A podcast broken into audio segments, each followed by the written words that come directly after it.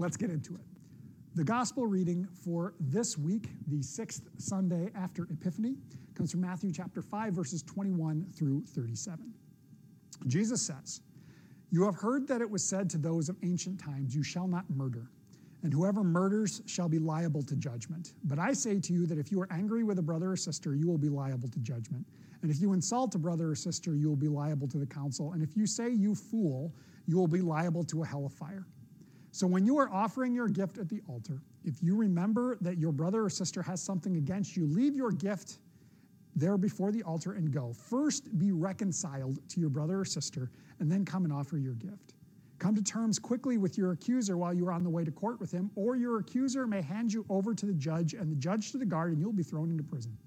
Truly, I tell you, you will never get out until you have paid the last penny. You have heard that it was said, You shall not commit adultery. But I say to you that everyone who looks at a woman with lust has already committed adultery with her in his heart. If your right eye causes you to sin, tear it out and throw it away. It is better for you to lose one of your members than for your whole body to be thrown into hell. And if your right hand causes you to sin, cut it off and throw it away. It is better for you to lose one of your members than for your whole body to go into hell. It is also said, Whoever divorces his wife, let him give her a certificate of divorce. But I say to you that anyone who divorces his wife, except on the grounds of unchastity, causes her to commit adultery, and whoever marries a divorced woman commits adultery. Again, you have heard it said to those of ancient times, You shall not swear falsely, but carry out the vows that you have made to the Lord. But I say to you, do not swear at all, either by heaven, for it is the throne of God, or by the earth, for it is his footstool, or by Jerusalem, for it is the city of a great king. And do not swear by your head, for you cannot make one hair white or black. Let your word be yes, yes, or no, no. Anything more than this comes from the evil one.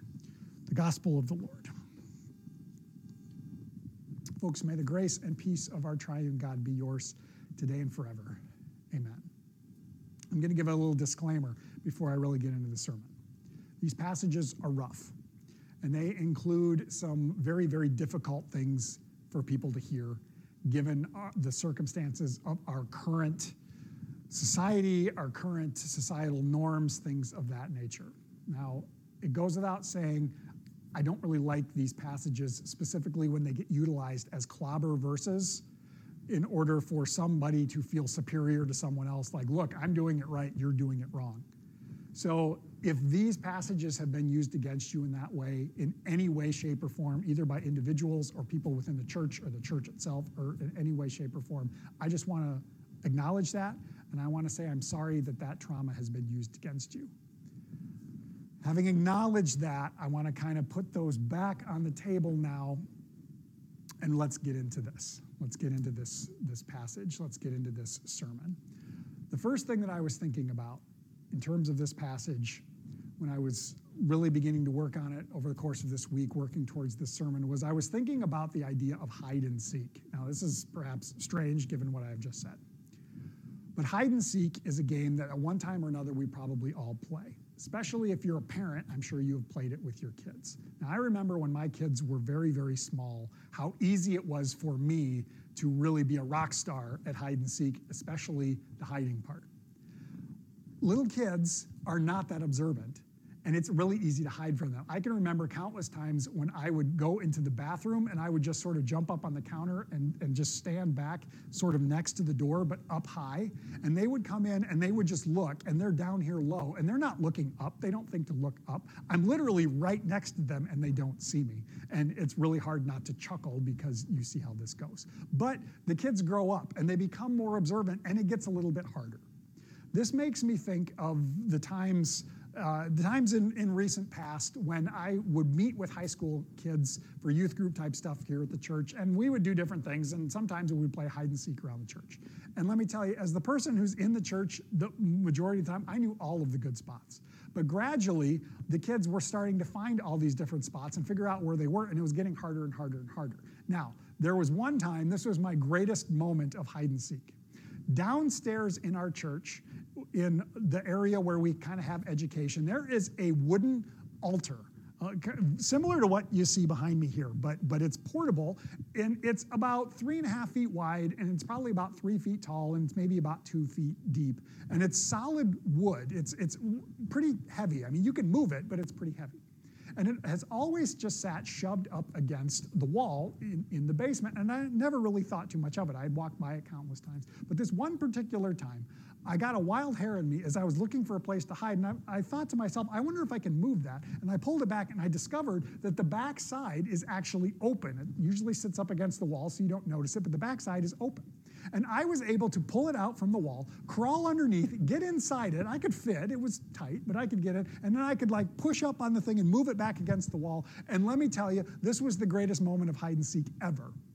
I was hidden in this spot for more than 30 minutes, and I could hear the various high school kids walking by, and I could hear them wondering where I was at, and they knew I had gone somewhere they couldn't figure out, and I was just biting my finger to keep from laughing because it was so funny. And gradually, after an amount of time went by, I thought, I can't stay in here anymore. And I intentionally waited until they were back in the room and I pushed it out of the way and I emerged so they could see the brilliance of this hiding spot. But it also occurred to me that now they know it, now there is nowhere for me to hide because they know all of the spots. I want you to tuck that in the back of your mind as we get into this passage. Now, again, Jesus has been teaching about various things through this time known as the Sermon on the Mount. He starts off talking about blessings, calling individuals, calling types of people blessed, even though it's the polar opposite of what the world tends to think of as being blessed.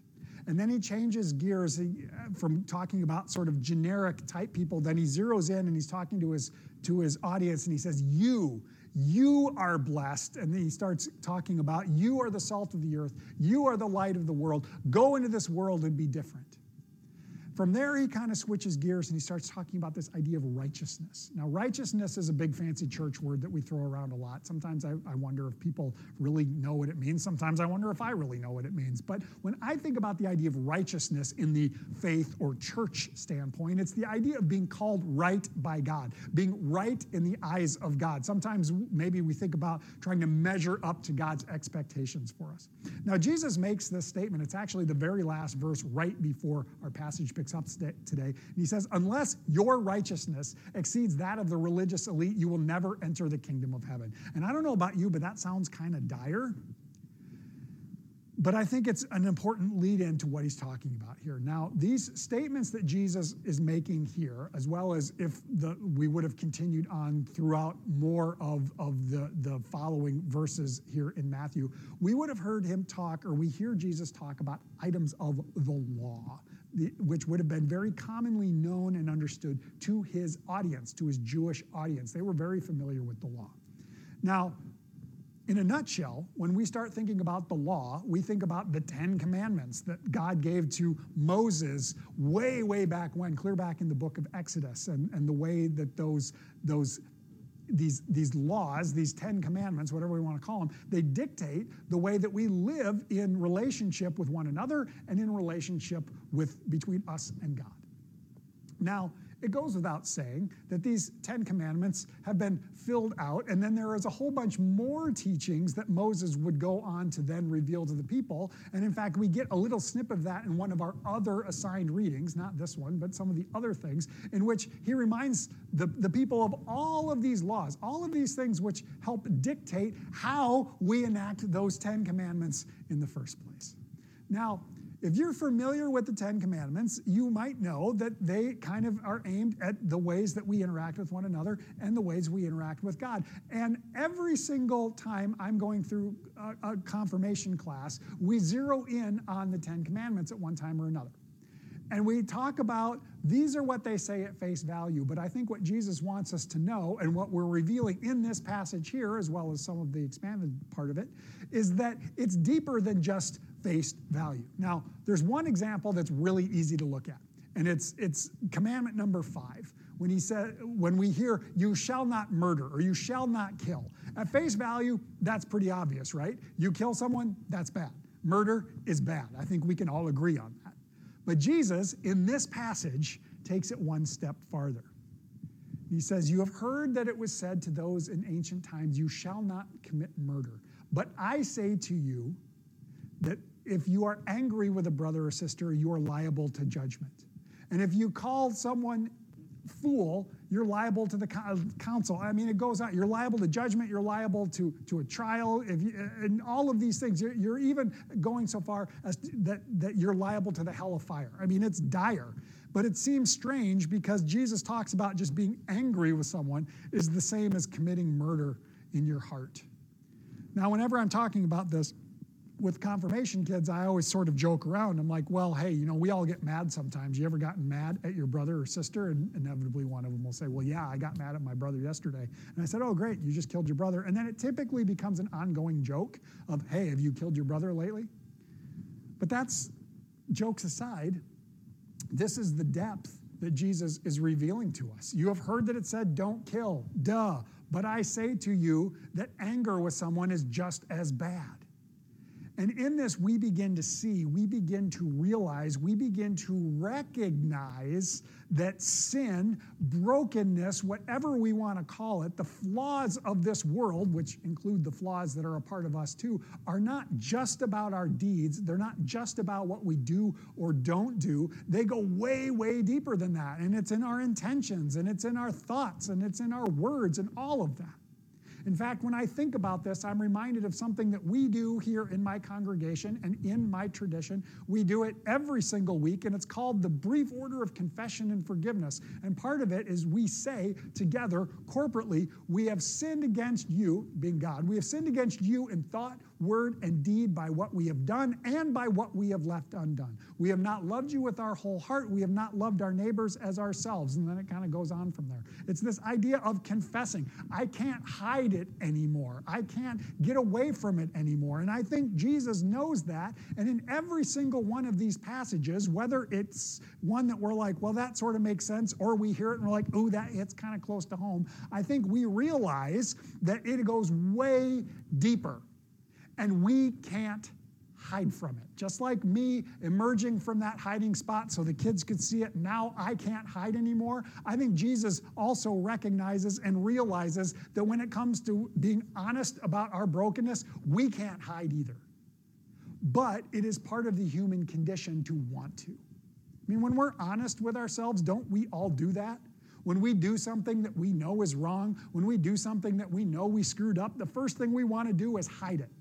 We want to avoid it. We don't want to cop up to it because then we have to face the consequences and face the reality that we're not perfect people. But let's face it, none of us are perfect people, are we?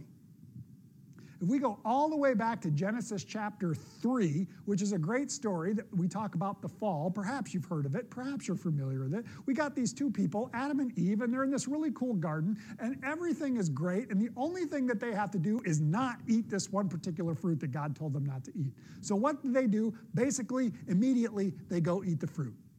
Because of this, they feel shame. And because they feel shame, they recognize that they're naked, and so they sew some weird little fig leaf things and they cover themselves up. And then when God is walking through the garden, they try to hide. I love that passage that they hide from God. Now, I don't believe for a second that God doesn't know exactly where they are, but God cries out, Where are you? And Adam and Eve come out, and God's like, Why are you hiding? And Adam says, I hid because I was ashamed. I knew I was naked and I was ashamed. And God says, Why? Who told you that you were naked? Did you eat the fruit that I told you not to eat? Now, Adam can no longer hide his guilt. So he does the next thing that's also part of human nature, and he tries to hide by throwing somebody else under the bus. Well, the woman that you put in here, she gave me the fruit and I ate it. And so then God looks at Eve, and Eve basically does the same thing. Well, the serpent deceived me, and I ate it. It is human nature, first to hide our guilt, and then to try and blame someone else from it. But the truth that we recognize, the truth that that story tells us, and the, the truth that I believe all of Scripture continues to reveal to us, is that we can't hide from God.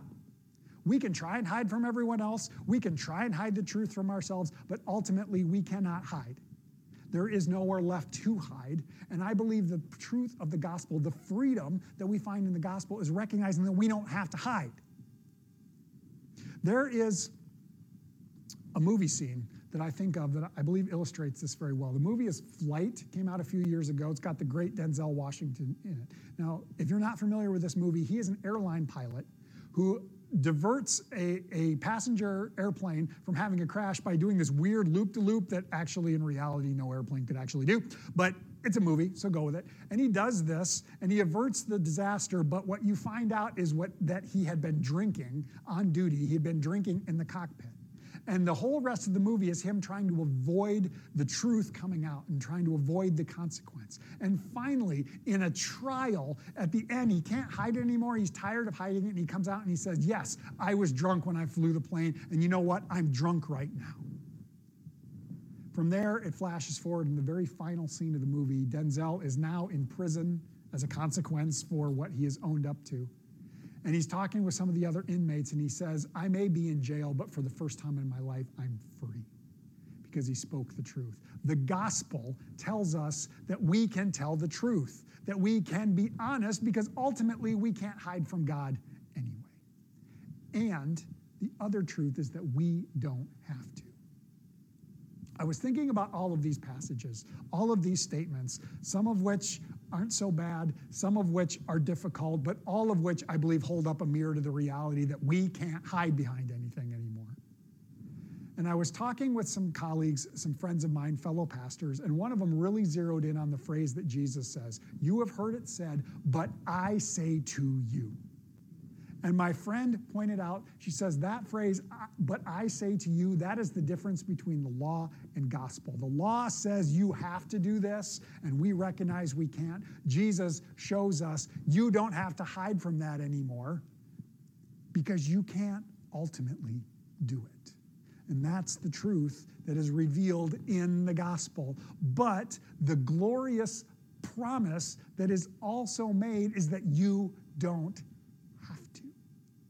God knows you cannot ultimately do it. And that's why Jesus came into this world in the first place. And through his life and his death and his resurrection, somehow he has overcome that brokenness on our behalf. And because of that, I don't know how it works, but that's the promise. And through that promise, God says, You are righteous. Remember, that's how this whole thing started in the first place. Unless your righteousness exceeds that of the religious elite, you will never enter the kingdom of heaven. Well, guess what? You can't. You don't have to because God has done it for you. What I appreciate the most about this passage, and what I appreciate the most about Jesus pointing out the depth that brokenness has pervaded our existence, is the promise that God did something about it. There is a story that I think the world says to us. I think those voices in the back of our heads say it. Sometimes we even say it about ourselves. I am not good enough. But Jesus says, I tell you, you are mine. And that is a promise that nothing overcomes. Because when God says it, it's true. The promise of God is that all that brokenness, all that junk, all that stuff that we try and hide, it doesn't matter anymore because God has overcome it on our behalf. That's the promise of the gospel. I'm going to say it one more time. You may think you are not good enough, but God says to you, you